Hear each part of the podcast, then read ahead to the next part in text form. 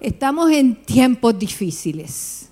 Amén. Eso es bien evidente para cada uno de nosotros. La Biblia dice en Romanos que la tierra está con dolores de parto, que se estremece. Aquellas que hemos parido en algún momento.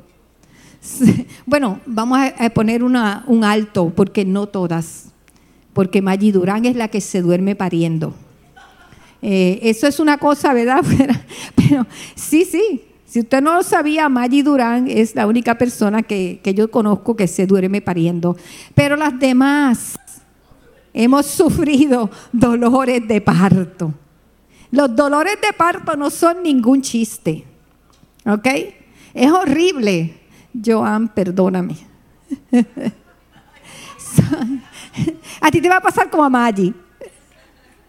No, tú vas a ser como Mayi.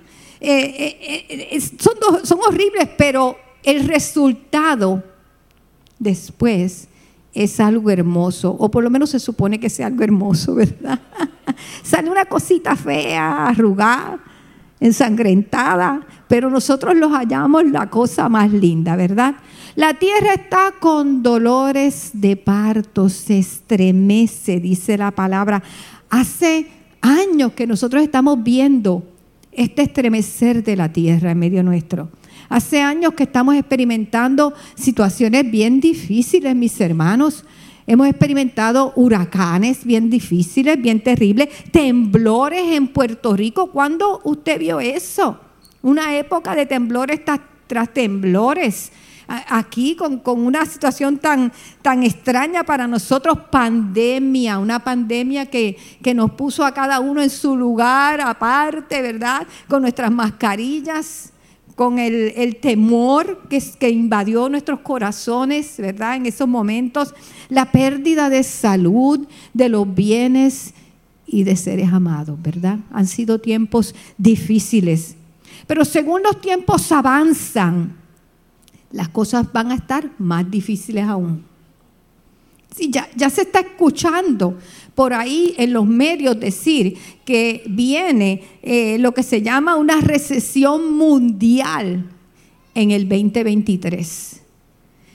Nosotros los que vamos al supermercado sabemos que ya los huevos no se van a poner a peseta, porque ya los huevos valen más de una peseta, ¿verdad?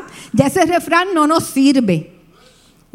Uno va al supermercado y uno sabe que Cristo viene pronto, porque es increíble el alza de los precios, ¿verdad, mis hermanos? Pero gloria al Señor. Todas estas cosas que pueden alarmar al mundo, a nosotros nos deben de llenar de esperanza, ¿verdad? Porque esto es lo que dice la palabra, que cuando lleguen estos tiempos, nosotros sabemos que nuestra redención está cerca, amén. Mateo 24 habla de esa venida del Señor y menciona unas cuantas cosas, que habrán falsos cristos, que habrán guerras, que habrán pestes, que es lo mismo que plagas, ¿verdad? Que habrán hambres, gente, que habrán terremotos, persecuciones de los que aman al Señor por la fe, falsos profetas, falsos hermanos, y el amor de muchos creyentes se enfriará.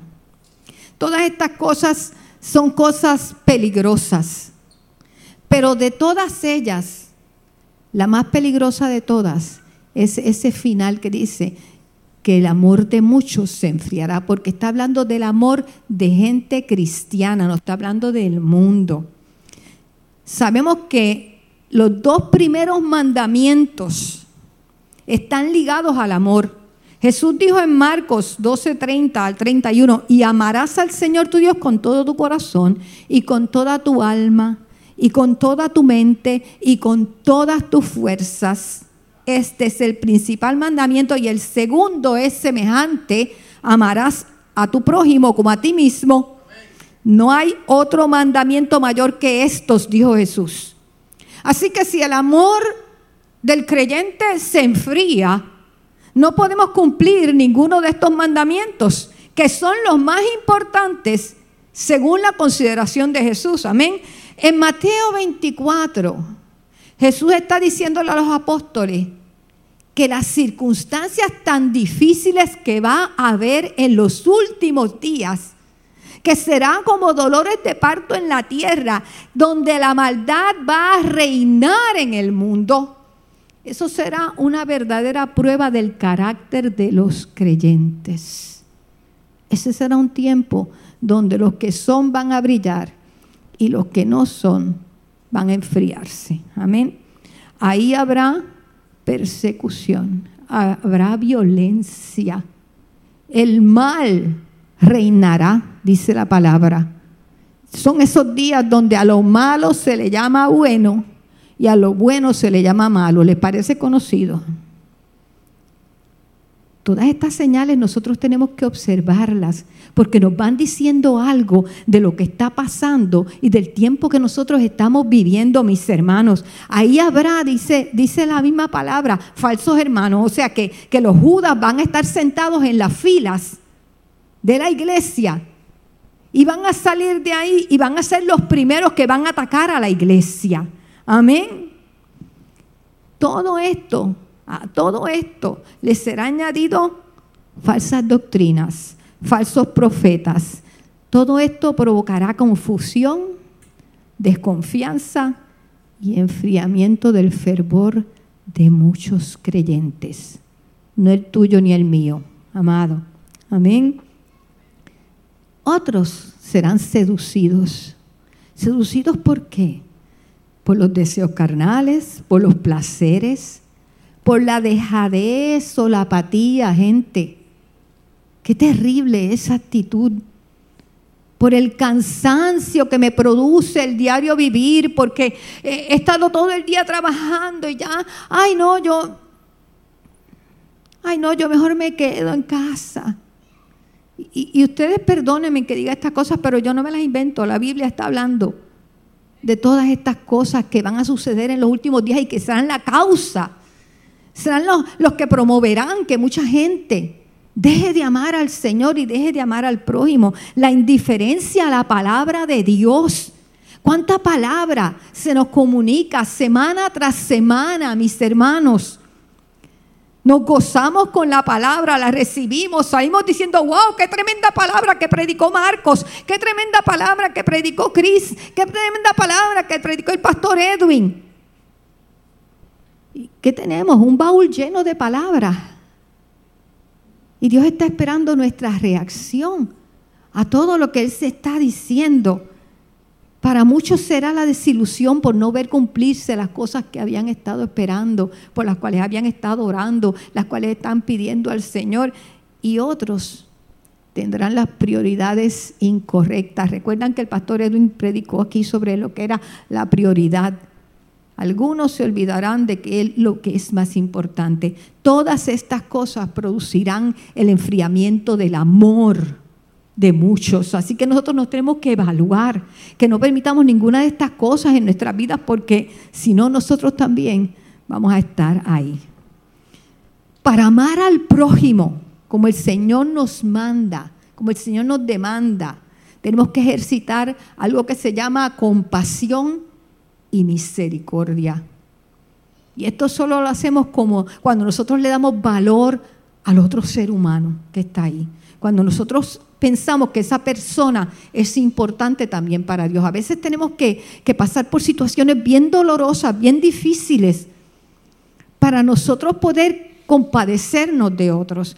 Pablo dice en 2 de Corintios capítulo 1, versos 3 y 4, que Dios nos consuela en todas nuestras tribulaciones, para que nosotros podamos consolar a los que están en tribulación también. El que ha conocido en carne propia lo que es el dolor, siente conmiseración por aquel que está pasando por un lugar parecido. ¿Ve? A la misma vez, la misma consolación que ha recibido del Espíritu Santo de Dios le ayuda a poder tener las palabras correctas para hacer de consolación a los que están en ese momento de necesidad. Quiero compartirles una anécdota que leí, que me gustó mucho, muy sencilla. Un dueño de un sitio de mascotas, de una tienda de mascotas, puso en la vitrina un letrero que decía, se venden perritos. Entonces entró este niño y le dice al hombre, ¿cuánto valen los perritos? Y el hombre le dice, bueno, entre 300 y $500, dependiendo del perrito.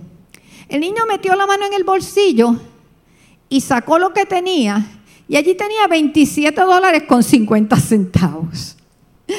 Y entonces le dice al hombre, ¿me podría por lo menos dejar tocar y ver un perrito? Y el hombre se sonrió y le dijo, pues claro. Y de inmediato fue y buscó el más bonito de la jaula y lo trajo y se lo dio al nene. El nene lo está acariciando, pero sigue mirando para la jaula. Y de pronto ve allá en la esquina un perrito que está como escondido. Y le dice, y ve que el perrito como que caminaba mal. Y le dice al hombre, ¿qué le pasa a ese perrito? Y él le dice, pues ese perrito nació con un problema de la cadera y nunca va a estar bien. Y el nene le brillaron los ojos y le dice, ese es el perrito que yo quiero. Y el hombre le dice, no, mijo, tú no quieres ese perrito. Es más, si tú lo quieres, yo te lo regalo. Y él le dice, lo mira así, bien serio, y le dice, Señor, yo no quiero que me regale ese perrito. Ese perrito vale igual que los demás. Yo le voy a dar el dinero que yo tengo, los $27.50, y me comprometo a pagarle $1 cada mes hasta que yo se lo pague completo. El hombre volvió y miró al niño y le dijo, mira, mijo, es que tú no entiendes. Tú no quieres ese perrito porque ese perrito nunca va a poder jugar, brincar, saltar como los otros perritos. En ese momento el nene se levantó la pata del pantalón y le enseñó una pieza de metal que tenía, que le cubría la pierna completa y una pierna destrozada por el polio. Y el niño le dice, ¿te sabe lo que pasa? Que yo tampoco, nunca voy a poder brincar mucho, ni correr mucho. Y ese perrito necesita a alguien que lo entienda. ¿Cuánto nos gustaría que alguien nos entendiese, verdad? Ese amén te salió bien profundo, papá. Los maridos quieren que las esposas los entiendan. Las esposas quieren que los maridos la entiendan. Sí, Pablito, mira cómo tiene la carita. Los hijos piensan que los padres nunca los van a entender. Y los padres se preguntan, ¿qué de malo tiene este muchacho que no me entiende? Ustedes saben que el problema más grande que tenemos es que ninguno de nosotros se puede poner los zapatos del otro. Ninguno de nosotros cabe ahí. Pensamos que nuestro problema es un problema de entender al otro, que tengo un problema de comprensión, pero no es un problema de comprensión lo que yo tengo, mis amados, es un problema de amor. No hay un verso en la Biblia, y yo busqué, pero usted hágale, como decía Fred Durán, vete y haz la asignación. No hay un verso en la Biblia que nos diga a nosotros que entendamos o comprendamos a los demás. No hay un verso que te mande a hacer eso. Así que un consejo a los matrimonios: dejen de estar tratando de entender a su esposo o a su esposa. Les tengo una noticia. No se va a dar, se van a frustrar, en el intento. Aprendan a amarlos como el Señor lo manda. Amén, se acabaron los consejos matrimoniales aquí ya. Aprendan a amar como el Señor manda. Nuestro gran problema no es de comprensión, es un problema de amor. Es un problema de amor. Mire lo otro, le pedimos al Señor, Señor, dame amor. Dame amor. El Señor no te va a dar ningún amor.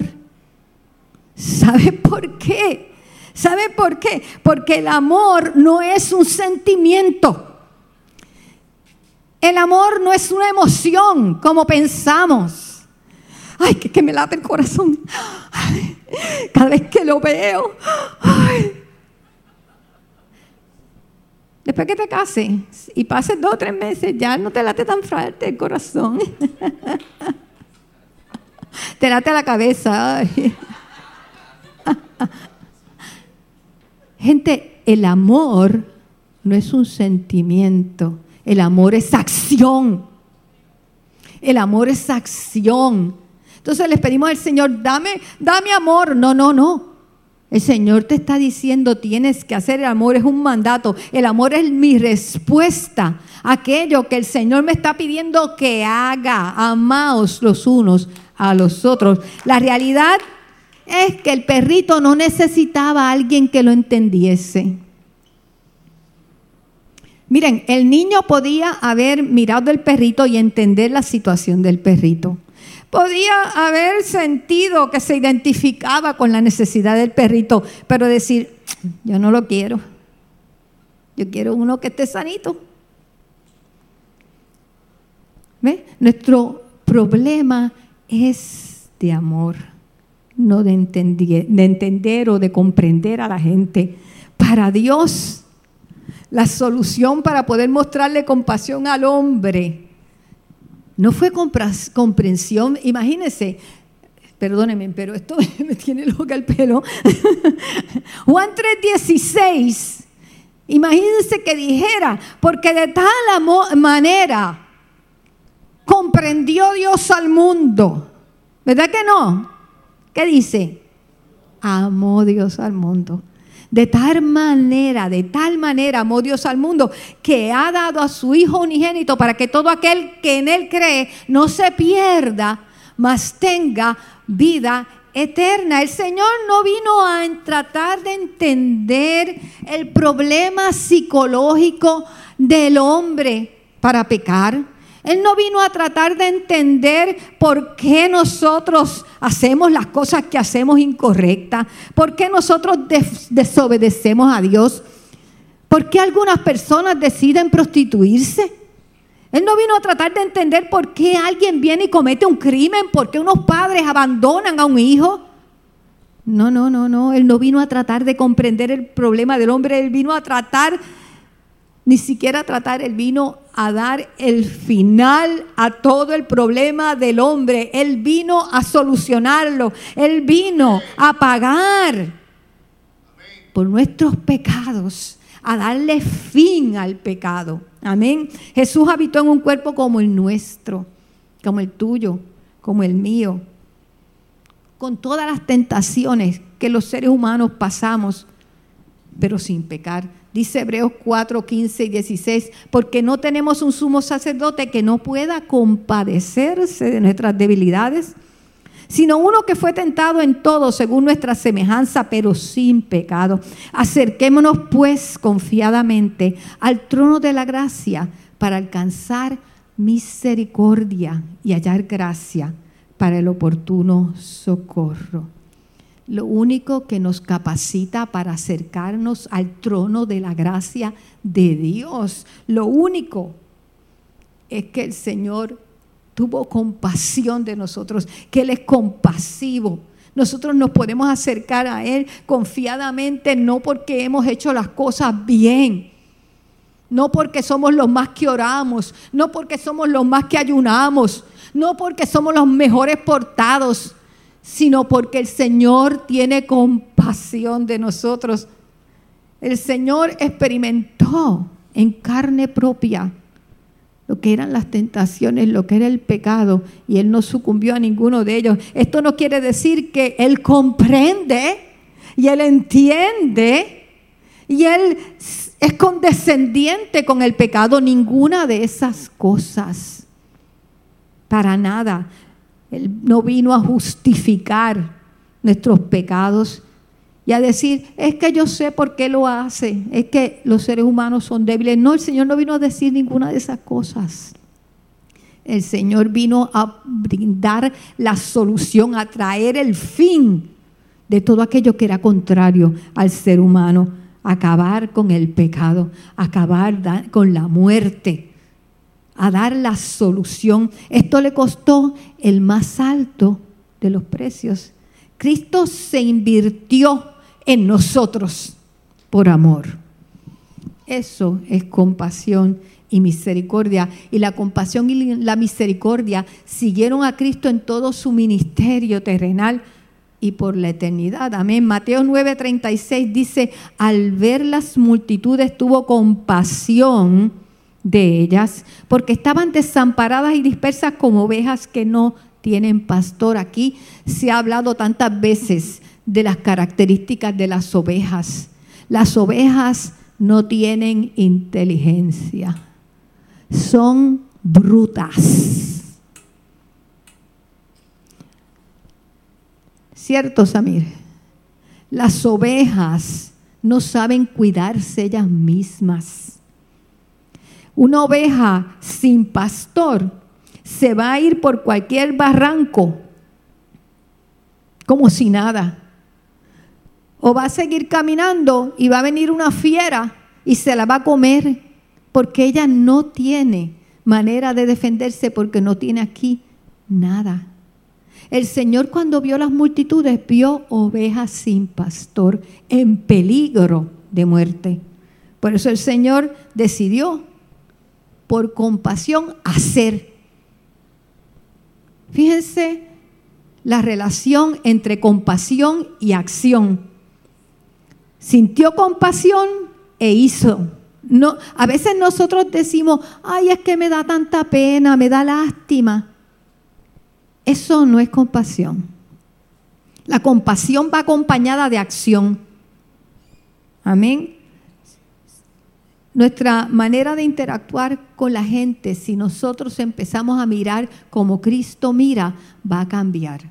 Mateo 14:14 dice que Jesús tuvo compasión de los enfermos que estaban en la multitud, e inmediatamente la Biblia dice que los sanó. Jesús tuvo compasión y los sanó. Tuvo compasión de las multitudes y fue a rescatarlos. Amén. Compasión, acción. Mateo y Marcos dicen que Jesús tuvo compasión de la gente. ¿Se acuerdan que estuvo 3 días predicando en el desierto a la gente? La gente estaba allí día y noche escuchando la palabra. Pero cuando ya se iban, a Jesús le dio compasión. Porque pensó que esa gente se iban a ir por ese camino con hambre. Y dice Marcos 8:3, y si los enviaren ayunas a sus casas, se desmayarán en el camino, pues algunos de ellos han venido de lejos. Cuando yo leí eso, a mí el corazón se me conmovió, que el Señor estaba preocupado que la gente se fuera a desmayar de hambre por el camino, porque algunos vivían lejos. ¿Qué hizo el Señor? Cuando el Señor vio que ellos se iban a ir por ahí para allá, en peligro de desmayarse de hambre, Él no empezó a pensar, ay, es que estos son un chorro de vagos, es que estos son unos malagradecidos, escuchan la palabra, reciben los milagros y después se van por ahí y siguen su vida haciendo lo que le da la gana. No, el Señor no se puso a pensar nada de eso. El Señor dijo, tienen hambre y necesitan, tengo compasión y voy a proveer. Inmediatamente el milagro de los panes y los peces se produjo, porque la compasión lo movió a la acción.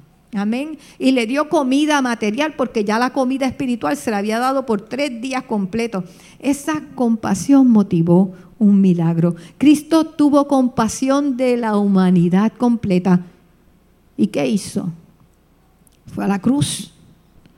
Fue a la cruz a morir por todos nosotros, por compasión.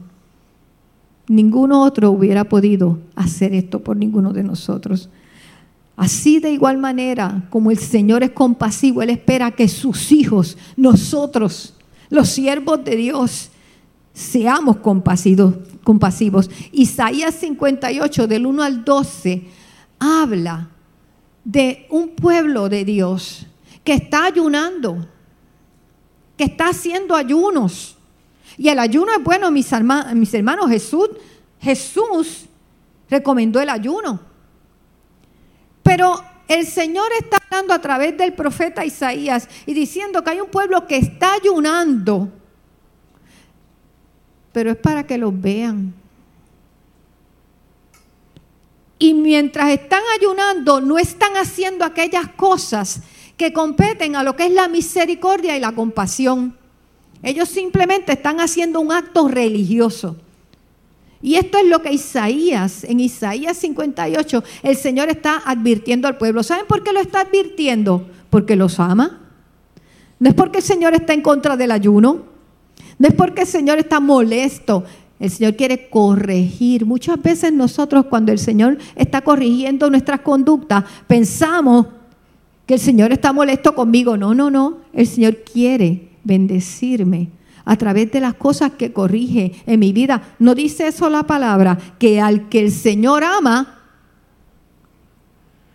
exacto, Pablito, lo castiga, pero no es para aniquilarlo, es para enderezarlo, para que siga creciendo en aquello que es el conocimiento de Dios.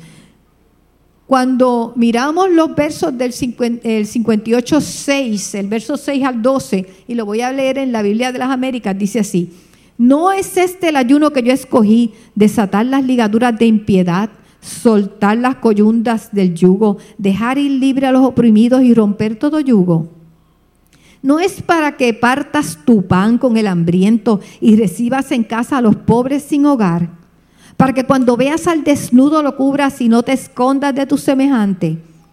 Entonces tu luz despuntará como la aurora y tu recuperación brotará con rapidez. Delante de ti irá tu justicia y la gloria del Señor será tu retaguardia.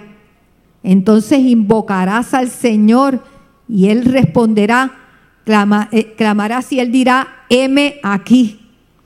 Si quitas de en medio de ti el yugo, el amenazar con el dedo y el hablar iniquidad, y si te ofreces al hambriento y sacias el deseo del afligido, entonces surgirá tu luz en las tinieblas y tu oscuridad será como el mediodía. Y el Señor te guiará continuamente, saciará tu deseo en los lugares áridos y dará vigor a tus huesos. Oígame, para todos los que no duelen los huesos.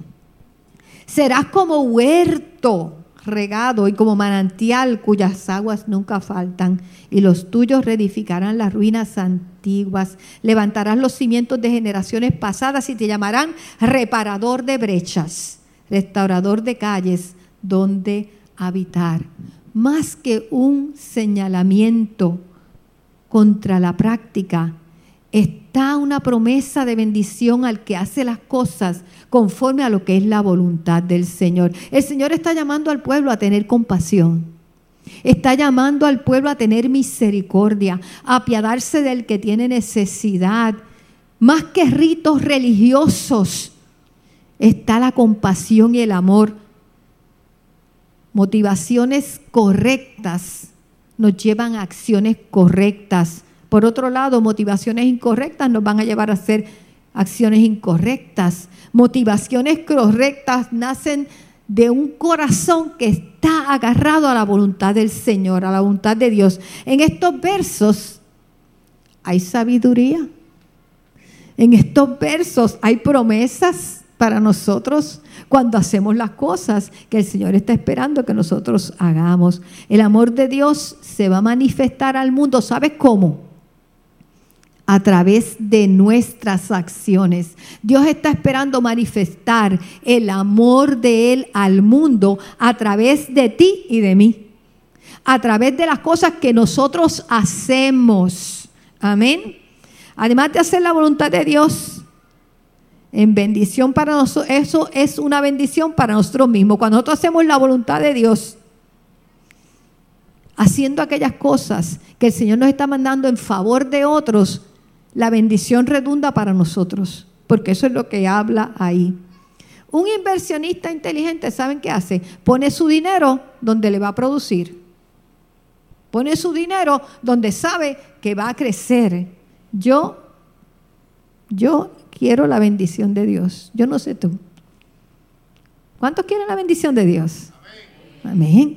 Yo quiero la bendición de Dios. Pues si yo quiero la bendición de Dios, esa palabra tiene que convertirse en vida en mí. Esa no es una palabra tan bonita, tan suave, pero contiene tanta promesa para mi vida. Cuando yo decido tener compasión y misericordia de los que están en necesidad, Dios me va a bendecir a mí, pero no solamente a mí. Ahí dice que a mis generaciones, a los que siguen detrás de mí, ellos tendrán un legado que van a levantar por causa de mis acciones correctas. Amén. Primera de Pedro 3, versos 8 al 9 dice: finalmente, sed todos de un mismo sentir, compasivos, amándonos fraternalmente, misericordiosos, amigables, no devolviendo mal por mal, ni maldición por maldición, sino por el contrario, bendiciendo, sabiendo que fuiste llamados para que heredaseis bendición. Si nos vamos al capítulo 2, del verso 11 en adelante de Primera de Pedro, vamos a encontrar ahí detallados muchas cosas que el Señor espera de un siervo de Dios. A veces nosotros estamos orando y pidiéndole al Señor: ay, Señor, háblame, dime qué es la voluntad tuya para mi vida. No se estrese tanto. Agarre la Biblia, coja Primera de Pedro y léasela completa y va a ver. Tiene ahí para largo tiempo, ¿sabe? Hay para largo tiempo porque las demandas son muchas. Pero nosotros queremos oír esa voz que dice: hijo mío, te estoy dando una orden, ten misericordia. Caramba, si está escrito hace mucho tiempo. Empecemos a leer la palabra, esas cosas que están ahí, y poco a poco aplicar un poquito de ellas cada día. Amén. A veces queremos nosotros cosas que el Señor dice, pero ¿qué te pasa? ¿Qué te pasa? Primera de Pedro, ahí está detallada toda esa parte, todas esas demandas de Dios. Cuando llegamos a esa parte que acabo de leer, que empieza diciendo finalmente, no quiere decir que la carta se acabó, ni es que está cerrando el capítulo. Él está hablando de aquello que compete a todos los creyentes en general. Así que las instrucciones que está dando Pedro ahí están diciéndonos a nosotros: compasivos, sed compasivos. Compasivos significa tener un sentimiento que es compañero, que se pone al lado, que esta persona está aquí, tiene circunstancias, tiene necesidades, tiene problemas, y como yo soy compasivo, yo me voy a parar al lado, le voy a echar el brazo y le voy a decir: ven, voy a caminar contigo, estás cojeando, pero yo te voy a ayudar. Ese es el concepto de ser compasivo. Me pongo al lado del que está en la situación, en la necesidad. Yo no tengo que entender ni comprender a la persona para tener compasión de él. Yo lo único que tengo que tener es un poco de amor dentro de mí, del Dios de amor que habita en mí, y reflejárselo a esa persona, dárselo como el Señor se lo daría.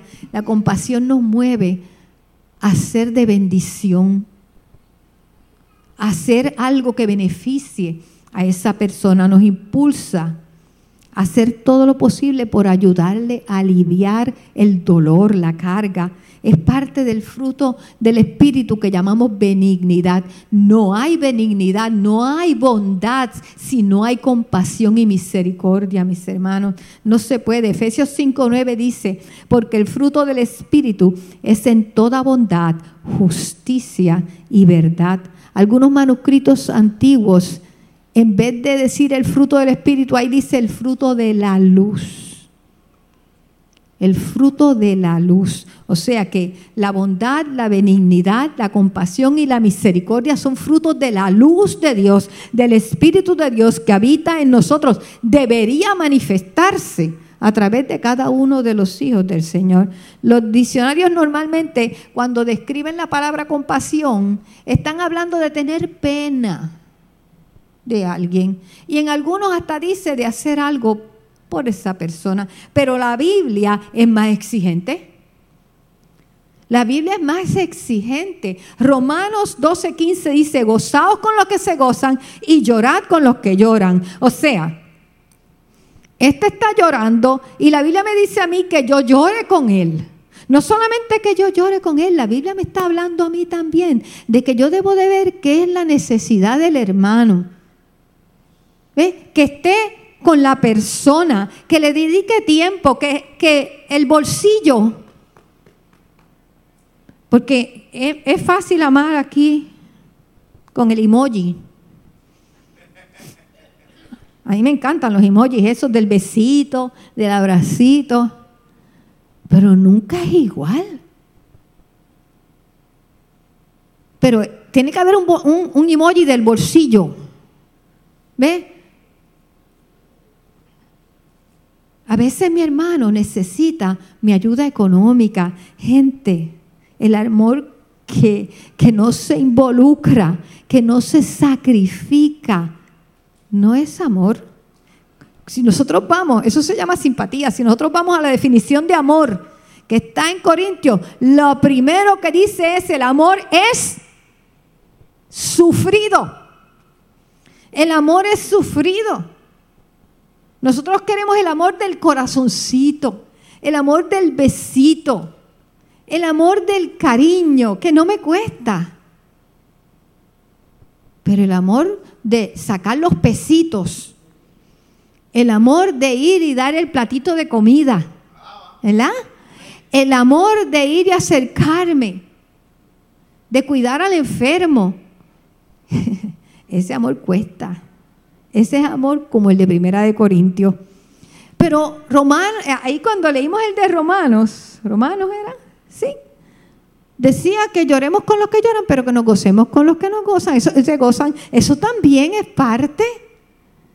Mi hermano está contento porque recibió un milagro del Señor, recibió una sanidad. Mi hermano está contento porque le aumentaron el sueldo. Mi hermano está contento porque le dieron una promoción en el trabajo o en la iglesia, reconocieron la labor que hace. Oye, eso es tiempo para nosotros también cantar y saltar y aplaudir y brincar y gozarnos con el hermano. Eso es parte de un cuerpo saludable. Nosotros somos parte de un cuerpo. Ese cuerpo tiene que ser un cuerpo saludable. Primera de Corintios 12:26 dice: de manera que si un miembro padece, todos los miembros se duelen con él. Y si un miembro recibe honra, todos los miembros con él se gozan de igual manera, ya sea que estemos llorando o que estemos gozándonos. Nosotros somos parte de un cuerpo vivo que siente la necesidad, que siente el dolor y que siente la tristeza y que siente la alegría y el gozo del hermano. Marcos hace un tiempo atrás predicó aquí una palabra que él tituló Pequeños Actos de Bondad. Nos haría bien a nosotros ir y repasar esa palabra, porque estamos en tiempos donde hace falta urgentemente pequeños actos de bondad. Esta palabra, hermanos, tiene tanta vigencia hoy. Esta palabra tiene tanta vigencia hoy. Hay hermanos que están recibiendo tratamientos médicos que ni siquiera los planes pueden cubrir, que tienen necesidad económica. Hay gente que perdió su empleo. Con decirle que Dios te bendiga no basta. No, el amor nos tiene que mover a la compasión, a hacer algo por el que tiene necesidad.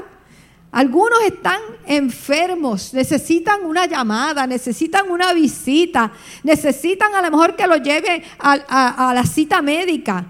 que vaya y le haga una compra, que le mande un textito con cariño, que le demuestre que esa persona es importante. También hay algunos que están en momentos de pérdida, de dolor, de depresión. Esos también necesitan que nos paremos al lado. Y mire, dejemos esa costumbre de decirle a la gente, yo te entiendo. Usted no entiende nada. Yo no entiendo nada.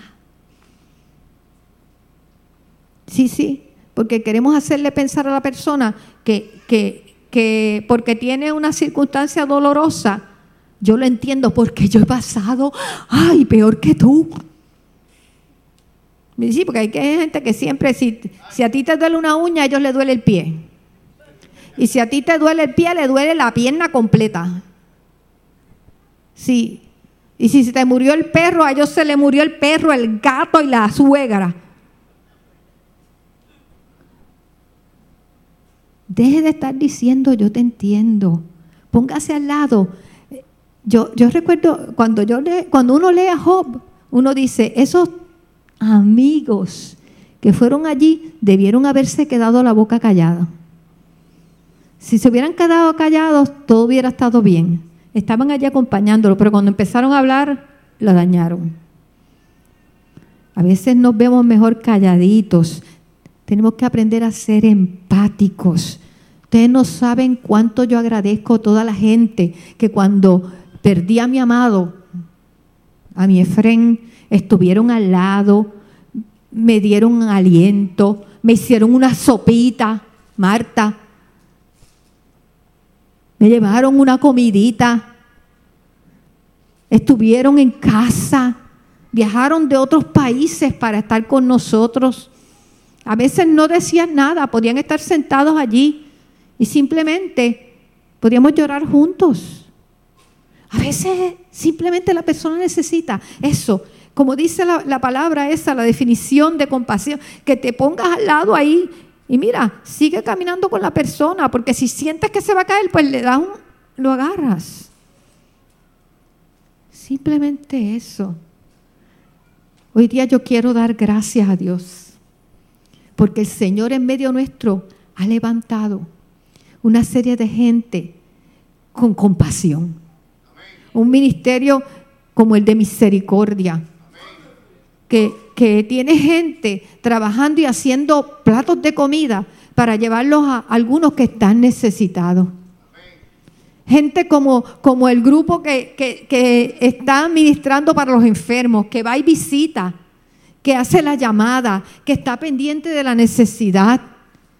Gente como el grupo de los que están en estos días atendiendo, y no es en estos días, ellos han estado por mucho tiempo haciendo una labor de ir a ayudar a los damnificados desde los temblores, los que fueron a Ponce, ¿se acuerdan? En diferentes lugares llevando ayuda, en este tiempo llevando ayuda a la gente en las casas de los huracanes.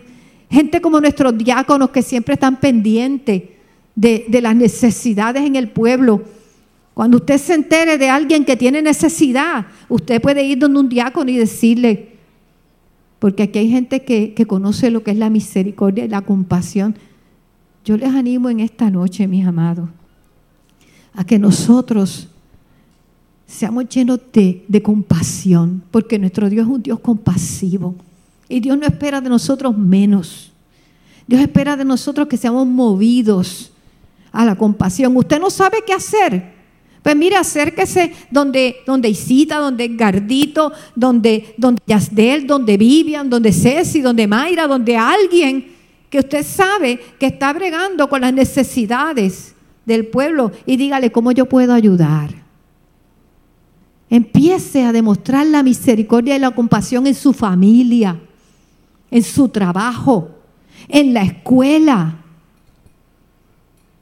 en la iglesia. Donde quiera que estamos, que nos caracterice la compasión. Amén. Es tiempo de nosotros empezar a avivar ese amor dentro de nosotros, que no se enfríe.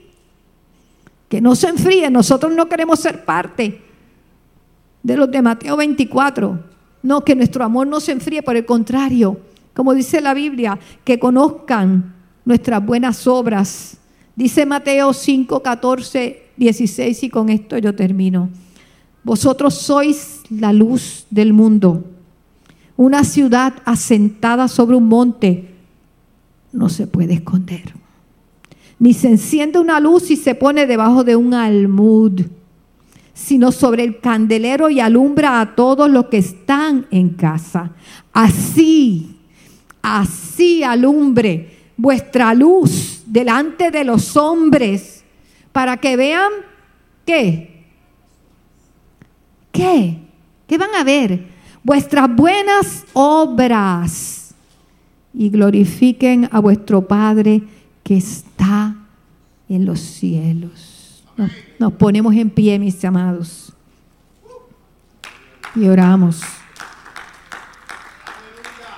Es tiempo de nosotros practicar la compasión.